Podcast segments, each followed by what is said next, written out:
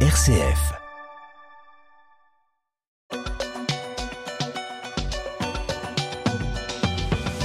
Premier sujet, la réforme des retraites. Le débat continue au Sénat. Le pays est toujours paralysé, Étienne. Et oui, Melchior, le Sénat progresse laborieusement dans l'examen de la réforme des retraites. Après avoir voté l'article 7 sur le report du départ à 64 ans et l'article 8 sur les carrières longues, les sénateurs planchent désormais sur l'article 9 consacré à la pénibilité euh, du travail. Il ne leur reste plus que trois jours pour voter euh, l'ensemble du texte en première lecture. Dans le même temps, le mouvement social, les blocages et les appels à la grève se poursuivent. Le pays se crispe autour de cette réforme des retraites après des manifestations records et de nombreux blocages à l'occasion de la sixième journée de mobilisation mardi. L'intersyndicale a appelé les Français à une nouvelle journée de mobilisation demain. Le jeu en vaut-il la chandelle, euh, Stéphane Vernet? Le jeu en vaut-il la chandelle? Comment ça? C'est-à-dire est-ce qu'il Moi, je faut pose ma question. Est-ce faut qu'il va, passer- est-ce qu'il, Ouais. est-ce qu'il faut continuer ce bras de fer encore et encore? Euh, La rue euh, va-t-elle gagner? Est-ce que Macron doit passer en force? Euh, Le jeu en vaut-il la chandelle? Ce, ce climat social tendu, cette cette crise sociale que l'on traverse, est-elle si voilà, est-elle révélatrice d'un combat qui vaut vraiment le coup? Bah écoutez, euh, il y a est-ce que est-ce que euh, à vrai dire, j'en sais rien du tout. Elle, elle me surprend votre question euh, Étienne. Le- Je peux la reposer le- encore le- différemment. Non, non, mais alors, pour, pour- je vais essayer de vous donner quelques éléments, mais écoutez, si euh, si on écoute le, le gouvernement, la majorité présidentielle, l'enjeu il est très clair. C'est, il s'agit de sauver notre système de, répar- de retraite par répartition. Faut savoir qu'on a un système social, un modèle social en France qui est qui est qui est entièrement fondé sur le, principe de la répartition. Ça veut dire quoi? Ça veut dire que ce sont les actifs qui payent, qui cotisent pour financer un certain nombre de, de, de, de services euh, ou de, de, de- d'aides sociales, enfin de, de, prestations sociales euh, pour les gens qui travaillent pas. Et, euh, et quand on est dans un dans un dans une démographie qui suit la tendance qui est la nôtre, c'est-à-dire qui est en train de s'inverser, euh, bah, vous avez mécaniquement un, un problème. Ça, c'est vrai pour les retraites, mais c'est vrai aussi pour la santé, la sécurité sociale. Euh, c'est vrai aussi pour l'assurance chômage.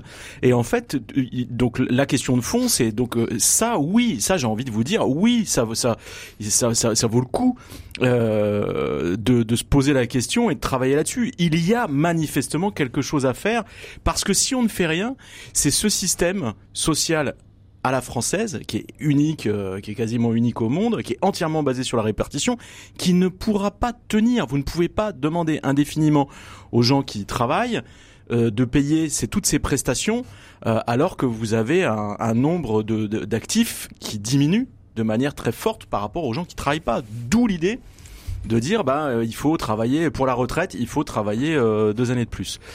Euh, Ça, ça a du mal à si- passer quand même. Ça a quand même du mal Ah à bah, passer. ça passe pas du évidemment, ça passe pas, du, tout. Le pays est complètement euh, paralysé. Est-ce que c'est le projet de loi qui va pas, ou est-ce que euh, c'est la rue qui est trop qui est trop sévère?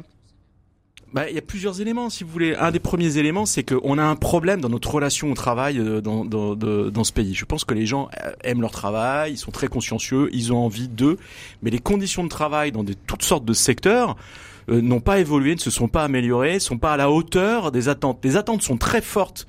Nos attentes collectives et individuelles par rapport au travail et par rapport à nos métiers sont très fortes. Et ce qu'on vit dans les entreprises ou ce qu'on appelle le marché du travail, euh, en France, est pas est pas forcément à la hauteur. Vous avez beaucoup de gens euh, qui sont très mal payés. Vous avez beaucoup de gens aussi aujourd'hui dans la perspective et de faire l'ensemble de leur carrière et de plus en plus au SMIC toute leur vie ou quasiment au SMIC. Enfin, il y a un certain nombre de choses entre la pénibilité, etc. Il y a plein de choses qui font que, si vous voulez, le, le- le- notre rapport au travail est, est très dégradé. Sans doute, peut-être, aurait-il fallu travailler sur ces questions-là avant de dire aux gens vous allez travailler deux ans de plus. C'est ça qui passe pas. C'est-à-dire que si vous dites à n'importe qui aujourd'hui, est-ce que vous avez envie de travailler deux ans de plus? Dans les mêmes conditions que celles que vous avez aujourd'hui, la plupart des gens vous disent non, et c'est normal. Et donc, euh, euh, qu'il y ait cette opposition et qu'elle soit aussi forte, c'est pas une surprise. Le truc a été mal emmanché.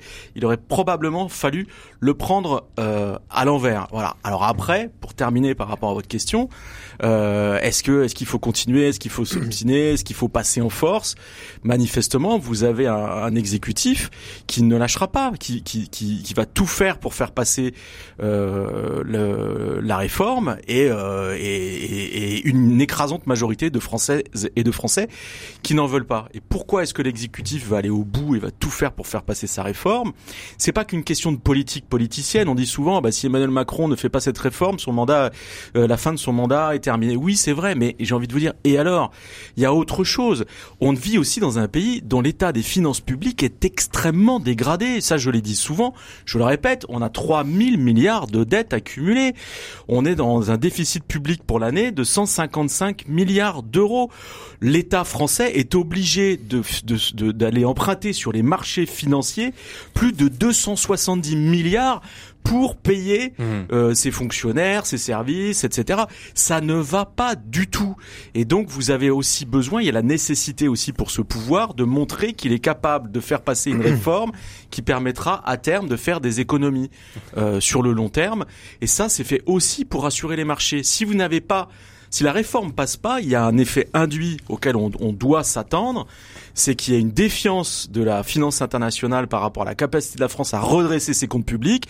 Ça, ça veut dire que mécaniquement, vous avez les taux d'intérêt appliqués à la France qui vont monter. Ils sont déjà de 3% depuis le début de l'année. Et ça, financièrement, bah, c'est la mort du petit cheval. C'est, on rentre dans un cercle vicieux. Bah, Donc vous avez aussi des enjeux économiques très forts. Bah, finalement, vous aviez quand même des éléments de réponse à apporter, euh, Stéphane, à, la réponse à la question d'Étienne. Non, mais moi, je voudrais qu'on se recentre un petit peu sur le climat social, euh, entendu, cette tension entre la rue et le gouvernement, euh, cette incapacité peut-être un des deux à, se parler, à se comprendre et à accepter euh, d'un côté cette réforme, de l'autre bah, justement d'entendre ce qui se passe, qui se vit dans, dans, dans la rue. Est-ce que si Emmanuel Macron passe en force sur cette réforme justement des retraites, Éric Delège, est-ce que c'est une, une relation rompue entre le gouvernement et le peuple? Moi, je rejoins l'analyse euh, de, de, Stéphane. Je suis près convaincu que cette loi euh, passera. Je ne sais pas sous quelle forme. Je ne sais pas si ce sera fait dans les règles de l'art, mais l'artifice constitutionnel qu'utilise le gouvernement actuellement bah, fait que euh, le Parlement est sous pression. Le temps est compté aussi pour pour pour les syndicats et, et pour les mouvements qui sont qui sont annoncés. Cette loi elle passera parce qu'en fait, en fin de compte, c'est mon opinion. Euh, même si ça ne fait plaisir à personne de bosser deux ans de plus, même si ça fait plaisir à, personne euh, quand on a commencé à travailler jeune, même si ça fait plaisir à personne de devoir travailler plus alors qu'on exerce un travail pénible, euh, tout le monde sait bien qu'il y a une règle démographique qui fait que bah, il y a plus de personnes âgées, la dépendance, les retraites, ça se finance et que mécaniquement c'est toujours la même équation. Hein. On augmente les cotisations, on augmente la durée de cotisation, on augmente la durée du temps de travail, l'âge de la retraite. Donc donc euh, les Français, je pense, sont, conscients que cette, loi passera. Euh, et je vous rejoins, euh, je vous rejoins pour dire que oui, le climat se crispe. Mais moi, je retiens quand même une chose, c'est que euh, contrairement à, de précédents mouvements sociaux qui étaient largement incontrôlables, je pense aux, gilets jaunes, euh, celui-ci, euh, je, je répète, je dire qu'il me semble sous contrôle, mais on retrouve les règles, les règles d'un échange ou d'une confrontation entre le gouvernement et les syndicats. Voilà. Il y a des manifestations, il y a des blocages, chacun est dans son rôle, mais en fin de compte, d'ici la fin du mois, va y avoir, va y avoir un révélateur. Juste, euh, qu'est-ce que, qu'est-ce que, qu'est-ce qui peut euh, permettre de sortir de cette ornière euh, cette semaine? C'était mardi, le chef de file des Insoumis c'est donc Jean-Luc Mélenchon a appelé à, prendre, à appeler le chef de l'État, Emmanuel Macron, à prendre l'initiative démocratique qui correspond à cette situation de blocage. Je le cite, il l'appelle carrément ou à une dissolution ou à un référendum pour justement redonner la parole aux Français sur le sujet. Est-ce que c'est une une démarche, une prise de parole populiste selon vous, Éric Delège euh, pour l'instant, le blocage, il n'est pas encore là. Il y a, il y a une confrontation entre euh, un, un, mouvement social et euh, une initiative gouvernementale. attendons de voir ce qui se passe après le vote ou non du Sénat. la commission mixte paritaire, qui va être assez périlleuse, voire originale, puisque puisque si le Sénat ne vote pas, ce serait peut-être une inédit en fait qu'on se retrouve avec une commission mixte paritaire qui discute d'un texte qui n'a été validé par aucune des deux assemblées, qui donc du coup ça doit avoir lieu mercredi, hein, c'est ça. Exactement. Euh, on va voir ce qui ressort de ça, euh, et, et, puis et puis à l'Assemblée voir si, si cette majorité relative euh, est rassemblée. Tout le monde s'accorde à dire que, que si ça doit passer, ce sera très juste. Voilà. C'est après, quand le Parlement se sera exprimé, qu'on pourra parler d'une situation de blocage et, rentrer dans la logique de, Jean-Luc Mélenchon qui, euh, qui appelle une dissolution. Mais pour l'instant, sur un plan institutionnel, ça me paraît, ça me paraît anachronique. Voilà.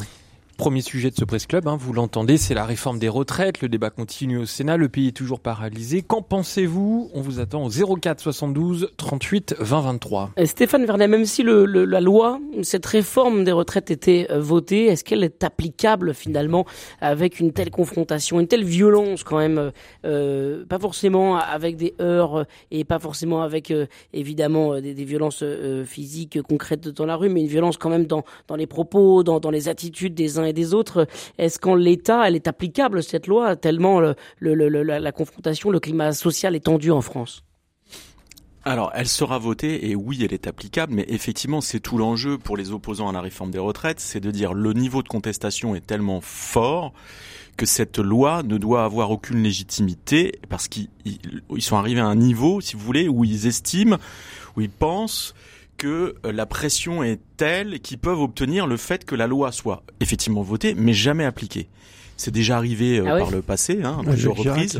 Il y a une loi, mais qui existe, qui est là, qui est, qui est, qui est, qui est, votée, qui n'est pas, vous savez, Étienne, il y a, mais c'est très fréquent. Il y a plein plein de lois qui sont qui sont e. votées. Euh, alors le CPE en 2006. euh, vous aviez le, la précédente réforme des retraites. Elle a été elle a été elle a été votée à l'Assemblée. Euh, euh alors le, le, le processus s'est arrêté, mais elle était passée par 49.3 en 2020. Et puis le, le, Covid la Covid est arrivée et, et en fait tout a été suspendu. Le, truc est resté dans les tiroirs. Mais vous avez plein de lois qui sont votées et qui ne sont jamais appliquées. Donc euh, en fait le calcul il est là.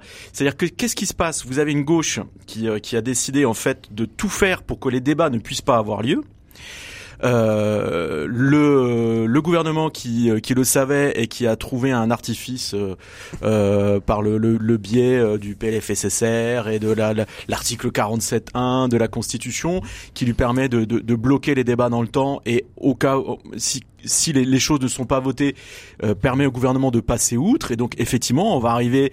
Euh, il est très probable que le, le Sénat n'arrive pas à aller au bout de l'examen des, des, des, 20, des 20 articles. Hein. Il lui reste trois jours pour le faire et il en est même pas à la moitié. Euh, voilà, on, on, est à la, ils en, ils en sont encore à l'article 9, là, ça a bloqué cette nuit, donc il leur reste le week-end. Bon, on arrivera à une situation totalement inédite, mais la commission mixte paritaire sera manifeste, enfin vraisemblablement, probablement, ce qu'on dit ce qu'on appelle conclusive, c'est-à-dire que les sept sénateurs et sept députés vont se mettre d'accord sur sur un texte. Après, moi, je suis pas du tout sûr, mais vraiment pas sûr que le texte final soit euh, voté par euh, par euh, par les par les députés le lendemain, c'est-à-dire le le 16, et ce qui obligerait le gouvernement à faire adopter le, la loi par un 49-3. Donc ça, c'est un, une, autre procédure, une autre procédure prévue par la Constitution qui permet au gouvernement de se, de se passer de, de se passer de, de, de du vote euh, du, du, Parlement. Et le résultat de ça fera que derrière, les, les, les opposants à la réforme des retraites et les adversaires euh, euh, du gouvernement pourront dire, bah, regardez, on est dans un processus, on est dans un, dans un, dans quelque chose qui est purement, totalement antidémocratique. Alors justement, à qui C'est une réforme qui se fait contre les contre les Français et qui n'aboutira pas. Et ça, si vous voulez, je suis pas sûr que ça suffise à empêcher le texte d'aller au bout. Ce dont je suis certain, c'est qu'il y aura ni dissolution ni référendum parce que c'est pas du tout, mais alors pas du tout dans l'intérêt euh, du, du, pouvoir. Euh, par contre, ça laissera des traces sur le long terme. C'est-à-dire que euh, c'est une, c'est un processus qui est en train d'abîmer très très très fortement la démocratie représentative dans notre pays, qui est déjà très très très mal en point. Et c'est un très mauvais calcul parce que, j'insiste, tout le monde en sortira abîmé, hmm. y compris les opposants, y compris la gauche qui rêve de reprendre le pouvoir en 2027 euh, euh, en ayant affaibli le, le, le, la majorité euh, actuelle. Ça leur profitera pas, mais pas hmm. du tout. C'est le Rassemblement national qui va qui va tirer les marrons du feu au bout de l'histoire. C'est ça, je voulais savoir à qui profite le crime finalement. Ben ce sera le Rassemblement national et c'est là on est en train on est en train de construire, on est en, on est en train de bâtir une autoroute à à quatre fois de voies pour pour Marine Le Pen pour 2027. Euh, la première à nous rejoindre au 04 72 38 23, c'est vous Catherine. Bonjour Catherine. Il faut couper votre, faut couper votre poste derrière. Ah, il faut que je poste, coupe le poste. Ok, voilà. Allez, c'est à vous. Oui, bonjour. Alors, j'ai peut-être pas entendu la, la, la, dernière personne qui parlait, du coup, mais euh, j'ai été très choquée au début de votre débat parce que euh, d'entendre euh, que la retraite, euh, bah oui, ça va passer, que c'est inéluctable, que que de toute façon les Français savent bien que que on peut pas faire autrement. Alors là, moi, je suis pas du tout d'accord avec vous. Bon, moi, je vais dans la rue. on sait que les, les milliardaires, les gens les plus riches s'enrichissent de plus en plus, et on demande une fois de plus aux classes moyennes, aux classes pauvres, de faire l'effort. Ça, c'est le premier argument. Le deuxième argument, c'est la retraite à 64 ans. Et ben, ça va pénaliser les associations, RCF en premier, parce que les bénévoles, souvent, c'est des jeunes retraités. Et que déjà, à 64 ans, on commence à être parfois bien usé, quoi. Voilà. Mmh. Eh bah écoutez, merci beaucoup Catherine euh, d'être venue à l'antenne apporter euh, cet argument euh, à propos de la réforme des retraites. Ça interroge une question aussi que vous souleviez tout à l'heure, justement, Éric Delège, c'est notre rapport au travail. C'est voilà pour certains et peut-être les sénateurs d'ailleurs, voilà c'est pas c'est agréable de continuer à travailler longtemps, même bien au-delà de 64 ans. mais mais pour certains, voilà le, le travail c'est aussi ça peut devenir une plaie et, et donc c'est vrai que cette réforme nous réinterroge sur notre rapport au travail, Eric Delège oui, nous euh, réinterroge euh, sur notre rapport au travail pour, pour rebondir sur ce que venait de dire euh, votre auditrice. Euh, c'est mon propos tenait juste d'une équation en fait, bah pas du tout pas du tout d'un enthousiasme à me dire que que des gens qui avaient commencé à travailler très tôt, des gens qui avaient j'insiste euh, eu des travaux pénibles, euh, oui ça coûte à tout le monde, euh, mais mais peut-être que ça nous interroge non seulement sur notre rapport au travail, mais aussi sur notre rapport, euh, excusez-moi d'employer des grands mots, à faire société. Quoi. Euh, est-ce qu'on n'a pas chacun notre part pour euh, bah pour euh, offrir euh, au plus grand nombre bah, effectivement une vie une vie paisible, une retraite qui peut-être démarre démarre plus tard. voilà. Est-ce qu'on est prêt chacun à faire des efforts supplémentaires? Oui, parce qu'en fait c'est ça ce qu'on nous demande, c'est de faire un effort supplémentaire pour pour les autres ou pour nous-mêmes pour plus tard. Voilà. Juste Stéphane Vernet, justement, pour répondre à Catherine. Moi, je, alors, je, je, trouve que Catherine a complètement raison sur le, le fait que la, la, le, report de l'âge euh, légal euh, de départ à la retraite va pénaliser les associations. Ça, c'est un effet de bord et c'est c'est très vrai. C'est un angle mort. C'est quelque chose dont personne ne parle jamais et c'est bien vu. Donc oui, elle a raison. Après, euh, l'idée qu'il il faudrait faire payer les milliardaires qui ont fait beaucoup de profits, etc. Qui font, alors c'est vrai, ils, font, ils sont dans une période où la spéculation joue à plein et et, et on voit les on voit les profits des grandes entreprises sont assez spectaculaires euh, au regard de ce qui vient de nous arriver. Et donc, je comprends qu'il y ait ce discours qui consiste à dire il y a qu'à faire payer les milliardaires. Ça, c'est la, thèse de l'extrême gauche, de la France insoumise, etc. Donc oui, d'accord, mais le calcul, il est complètement simpliste. Hein. C'est-à-dire que c'est un fusil à un coup. C'est-à-dire une fois que vous avez pris une fois que vous avez capté euh, la richesse de, ces, quelques milliardaires, etc. Euh, super, mais bon, en, général, ce qui se passe, c'est qu'ils quittent le pays et, sur le, le fonctionnement général des affaires, c'est pas la meilleure solution. Hein. Euh, je vous rappelle que je, je, parlais de 3000 milliards de, de dettes publiques, donc il n'y a pas, il y a pas de, il y a pas de solution, il y a pas de solution, pas de solution magique. C'est, c'est, c'est pas vrai. Après, encore une fois, le, il faut que la, moi je dis pas qu'il faut que cette réforme la passe. Je dis qu'il faut faire quelque chose pour sauver notre système de retraite par répartition, pour sauver notre sécurité sociale par répartition, pour sauver l'assurance chômage, qui sont tous des systèmes qui fonctionnent par répartition. Je pense que les gens ne comprennent pas bien. C'est-à-dire qu'à un moment, là où votre auditrice a aussi entièrement raison, quand, Catherine dit, bah oui, mais euh, euh, pourquoi c'est toujours les mêmes qui payent? Pourquoi c'est à la classe moyenne qu'on demande de faire un effort? Mais si on ne touche pas au système de retraite tel qu'il existe aujourd'hui, qu'est-ce qui va se passer? C'est-à-dire qu'à un moment, il faudra bien trouver une solution. Alors, soit vous baissez les pensions de, tout le monde, soit vous demandez aux gens qui travaillent, le peu de gens qui travaillent par rapport à ceux qui travaillent pas, de payer encore plus. Mais à un moment, si on ne fait rien, qu'est-ce qui va se passer? Vous avez une jeune génération qui d'ici quelques années va nous dire écoutez vous êtes gentils euh, les boomers euh, les retraités etc euh, vous avez pollué la planète etc., vous avez bien profité du système et vous nous demandez de payer de plus en plus pour votre retraite eh ben on arrête on paiera plus et là peut-être hmm. que les français et les françaises comprendront enfin ce que c'est qu'un régime de financement par répartition quand vous cotisez aujourd'hui, quand vous travaillez, quand vous cotisez, vous ne cotisez pas pour votre retraite.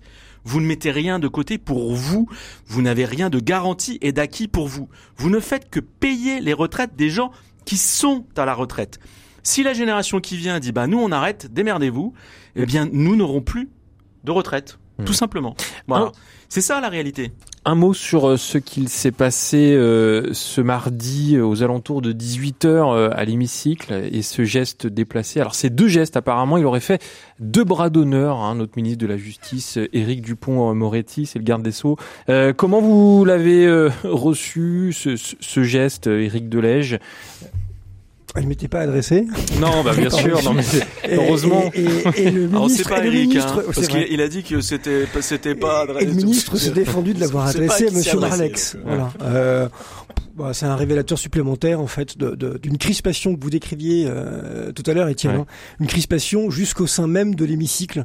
Euh, Moi, je trouve que ça, ça interroge, mais- ça interroge quand même justement le, la violence sur dont on tout parlait. sujet que les retraites, hein, il faut bien le dire Oui, quand même. hein. Oui, mais Voilà. ça interroge sur sur la violence du débat euh, en ce moment en France, c'est-à-dire que euh, comme on trouve plus le langage pour se parler, les les, les codes pour faire euh, pour proposer un débat euh, apaisé, on en finit par faire euh, ce, ce ce genre de geste jusqu'au aux plus hautes responsabilités de l'État. Je veux dire, c'est un, un ministre, euh, c'est le garde des sceaux euh, qui qui qui en vient finalement bouche bée à, à faire ce, ce ce type de geste. Est-ce que ça qu'est-ce que ça dit euh, de de notre capacité à débattre aujourd'hui en France finalement euh, euh, moi, moi, je me pose la question de savoir si on va pas entrer dans une nouvelle phase, euh, comme on a vécu il y a quelques années avec les Gilets jaunes, une, une, une, une- une France bouleversée par une manifestation permanente, quoi. Ce qui est très troublant là, dans, dans ces séquences, parce qu'il y en a eu plusieurs à l'Assemblée, c'est de voir comment ce que la radicalité euh, des échanges, des oppositions, en fait, se retrouve jusqu'au sein de l'Assemblée nationale, qui, euh, sans être un cadre feutré, euh, historiquement était un endroit où on échangeait, euh, où on argumentait. Et là, en fait, c'est terrible. Euh, là, je suis qu'un observateur, mais c'est de voir que cette haine que peuvent avoir euh, des groupes d'intérêts différents dans la société on la retrouve à l'Assemblée où les gens semblent se haïr, quoi. Se haïr. Euh, rien de moins. Bon, C'était la, la petite parenthèse, hein, la petite parenthèse. Et qui est euh, révélatrice quand même, je pense que Mais c'est révélateur. c'était pas le sur le sujet des, des réformes des retraites. hein, euh, voilà. Euh, Raymond nous a rejoint sur le sujet des réformes des retraites. Bonjour Raymond. Bonjour. On vous écoute, allez-y. Oui, je disais à votre, à votre la personne qui m'a reçu, Oui. il n'y a pas de solution. Ah bon. Parce que là, non, non, non, il faut pas se leurrer, il n'y en a pas. Parce que pour, j'ai expliqué les deux raisons qui sont majeures. Un, ceux qui détiennent, détiennent la dette, ce sont des financiers, et si jamais on pénalise un petit peu les financiers, ils augmenteront le coût de la dette. C'est-à-dire qu'on va être pénalisé pour avoir un petit pourcent de plus à titre d'intérêt. Autrement dit, ça va coûter les yeux de la tête. Et on va être obligé de payer plus cher le quoi qu'il en coûte. Parce que la faute aujourd'hui, elle est là. La deuxième raison, c'est que si les gens travaillent deux ans de plus, ce sont autant de chômeurs en plus dans le dans le dans les gens âgés, c'est-à-dire de 62 à 64 ans, mais c'est autant de gens qui ne rentrent pas de- parmi les jeunes, les jeunes, étant donné que notre marché du travail est- n'est pas suffisant. On n'a pas suffisamment de potentiel de travail. Alors ça, ça remonte euh, très très ancien pour pouvoir euh, admettre plus de travailleurs qu'il y en a. Alors, Merci. Raymond. Merci beaucoup de nous avoir appelé euh, au 04 72 38 euh, 20 23. Bah voilà, ça nous donne également de la, la matière euh, sur ce sujet. Euh, Éric Delège. Alors euh, Ou oui, euh, ben, l'un ou l'autre. En tout cas, ce qui est intéressant, c'est de se dire qu'aujourd'hui, le problème en France, c'est pas tant l'emploi euh, que justement euh, le, le pouvoir d'achat, et que en fait, euh, dans les conditions dans lesquelles les gens travaillent aujourd'hui, même si on est dans une situation euh, qu'on pourrait comparer à une situation de plein emploi en, en France, en tout cas, euh, ce qui est sûr, c'est que euh, les conditions de travail, les salaires et donc la perspective de travailler plus longtemps, euh, c'est pas quelque chose qui séduit finalement les Français aujourd'hui. Stéphane C'est ce qu'on disait tout, c'est ce que je disais tout à l'heure. Moi, je suis entièrement d'accord avec, euh, avec Raymond. Il a complètement raison. D'abord sur la sur la sur la dette, je me suis déjà exprimé. Je suis complètement d'accord avec lui. Il a il a tout compris. hein. donc euh, euh, c'est aussi un des éléments qui font qu'il faut que qu'il faut qu'il faut faire quelque chose par rapport à par rapport au, par rapport aux, aux retraites. Sinon, on va le payer sur les marchés. Il a raison. Euh, le, la question de, l'emploi, euh, sur il évoque l'emploi des seniors en disant deux ans de, de, de report, c'est deux ans de, de chômage en plus. Euh, c'est une réalité, c'est ce qui se passe. Et je trouve que là, pour le moment, ce qui nous est proposé par rapport à l'emploi des seniors, avec ce fameux index, et je trouve ça très très léger. Quand vous écoutez les, les, gens de la majorité, ils vous expliquent que si ça aura un effet mécanique, moi je, je suis là, je suis, je suis très saint Thomas là, je, je demande à voir. Je suis pas du tout convaincu. Alors euh, parce que on a on a on a plusieurs problèmes. Je parlais des conditions de travail. Euh, Il y a deux choses. On est on est un pays. De, je pense qu'on est le pays d'Europe où on a le plus fort taux de chômage des jeunes et des seniors à la fois. Donc il y a un gros problème sur le début de carrière et la fin de carrière. Donc il y a des choses à, à aménager. Il est question de le faire dans le cadre de cette réforme des retraites, mais pas dans ce qui est débattu maintenant. C'est là a la subtilité. Mais dans le cadre d'une prochaine loi qui arrivera au printemps, une dite loi du plein emploi, ou plutôt du bon emploi, qui va consister à changer un certain nombre d'éléments euh, sur le sur le marché du travail euh, et sur la façon sur notre façon de sur notre façon de, de travailler. Moi je dis pourquoi pas, mais je reviens à ce que je disais tout à l'heure. On a fait les choses à l'envers. Peut-être qu'il aurait fallu commencer par ça avant de faire la réforme des retraites. Voilà. Et donc euh, ça aurait eu plus de sens parce que là on est on est dans un truc incompréhensible où finalement on nous dit bah il faut adopter la réforme des retraites, vous allez travailler plus long- longtemps puis après on, pour la suite on, on, on verra dans dans dans un dans un second temps. Et puis je, je, je, je, je reviens à ce que je disais aussi tout à l'heure, peut-être qu'il faut l'expliquer. Le, on a un problème avec le, les carrières. Il y a de plus en plus, je me répète, mais il y a de plus en plus de gens qui commencent, qui rentrent dans la carrière qui vont être payés au SMIC et qui termineront dans leur carrière. Ils auront vécu toute leur vie professionnelle au SMIC. Il y en a de plus en plus et ça c'est un vrai problème. Pourquoi? C'est qu'autrefois quand vous rentriez dans une entreprise, vous étiez, euh, c'était des entreprises qui étaient intégrées qui avaient plusieurs fonctions et qui permettaient aux gens, en les formant en interne, en les accompagnant, d'évoluer, euh, de passer euh, de, la chaîne euh, entre couvrier, contremaître, etc. Et vous pouviez terminer dans l'encadrement et vous, pouviez, vous aviez une progression de salaire et de carrière tout à fait possible. Aujourd'hui, vous avez plein d'entreprises qui sont ultra spécialisées, c'est-à-dire par exemple les entreprises qui font du ménage, elles ne font que du ménage. Et il n'y a pas de possibilité d'évolution interne au sein de ces structures. Vous démarrez comme euh, femme ou homme de ménage et vous allez faire toute votre carrière, si vous restez dans la même entreprise, à faire la même chose tout le temps et à- au même niveau de salaire.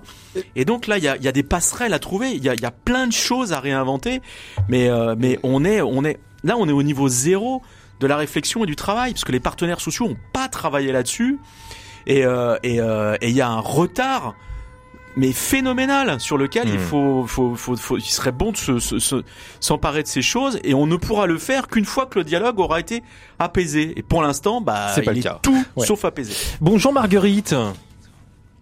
Marguerite, êtes-vous là? Oui, je suis là. Et bonjour, on vous écoute. messieurs. Oui. Euh, moi, je voulais mettre l'accent sur les retraites euh, accordées aux femmes Mhm. qui n'ont pas pu faire des carrières, des carrières complètes parce qu'elles ont eu plus d'enfants que que la moyenne euh, générale. Donc elles sont, on ne peut pas être à la fois au four et au moulin, on ne peut pas à la fois faire un, un travail très prenant et élever cinq, six enfants. Voilà. Et je voulais dire que c'est les retraites, le, ce, ce qui est le calcul des retraites pour chaque enfant élevé est minable par rapport au travail que donne un enfant, jusqu'à ce qu'il soit adulte. hein. On compte deux ans, un enfant que vous mettez au monde et que vous élevez, il vous compte deux ans de carrière, l'équivalent de deux ans de carrière. Bon, donc comme si un enfant à deux ans était capable de, de, de partir dans la nature et de se débrouiller pendant que la maman travaille. C'est ab- c'est absolument aberrant. Et je trouve qu'il faut absolument le, le problème actuel des retraites, ben vous l'avez dit d'ailleurs, c'est un problème démographique. hein. La démographie n'est pas assurée depuis bientôt 50 ans. Et il faut absolument mettre l'accent sur les carrières féminines, sur l'équivalence du travail à la maison et le travail à l'extérieur.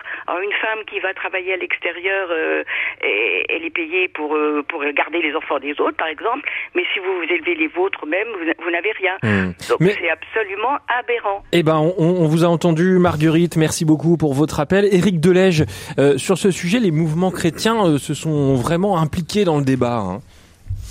Oui, les mouvements chrétiens se sont vraiment impliqués dans le débat et je souscris aussi à ce que dit euh, Marguerite. Ça aussi, c'est un, angle mort, une zone grise euh, de cette réforme. Et euh, on peut déplorer, même si, même si cette piste a été, s'est invitée dans le débat, c'est aussi pour le gouvernement de se poser la question d'une vraie politique nataliste et familiale. Euh, qui est volontiers euh, euh, actuellement, mais on tient là, à mon avis, et les mouvements chrétiens le défendent, une part de la solution, en tous les cas une piste. La démographie, c'est le, c'est le, c'est le fond du problème des retraites. Hein. Si, si les jeunes générations n'existent pas, n'arrivent pas, les générations les plus anciennes n'y arriveront pas. Mais ça veut dire ça que fait notre pays est arrivé dans le euh, dans une courbe voilà dans la courbe démographique euh, elle est vraiment dans une phase de, vieillissement à tel point que euh, là même pour les 20 30 prochaines années on n'a pas suffisamment de jeunes travailleurs pour financer les retraites de nos aînés il y a eu une petite euphorie euh, début des années 2000 sur les naissances où il y avait 800 000, 800 000 enfants euh, qui naissaient en France euh, par an.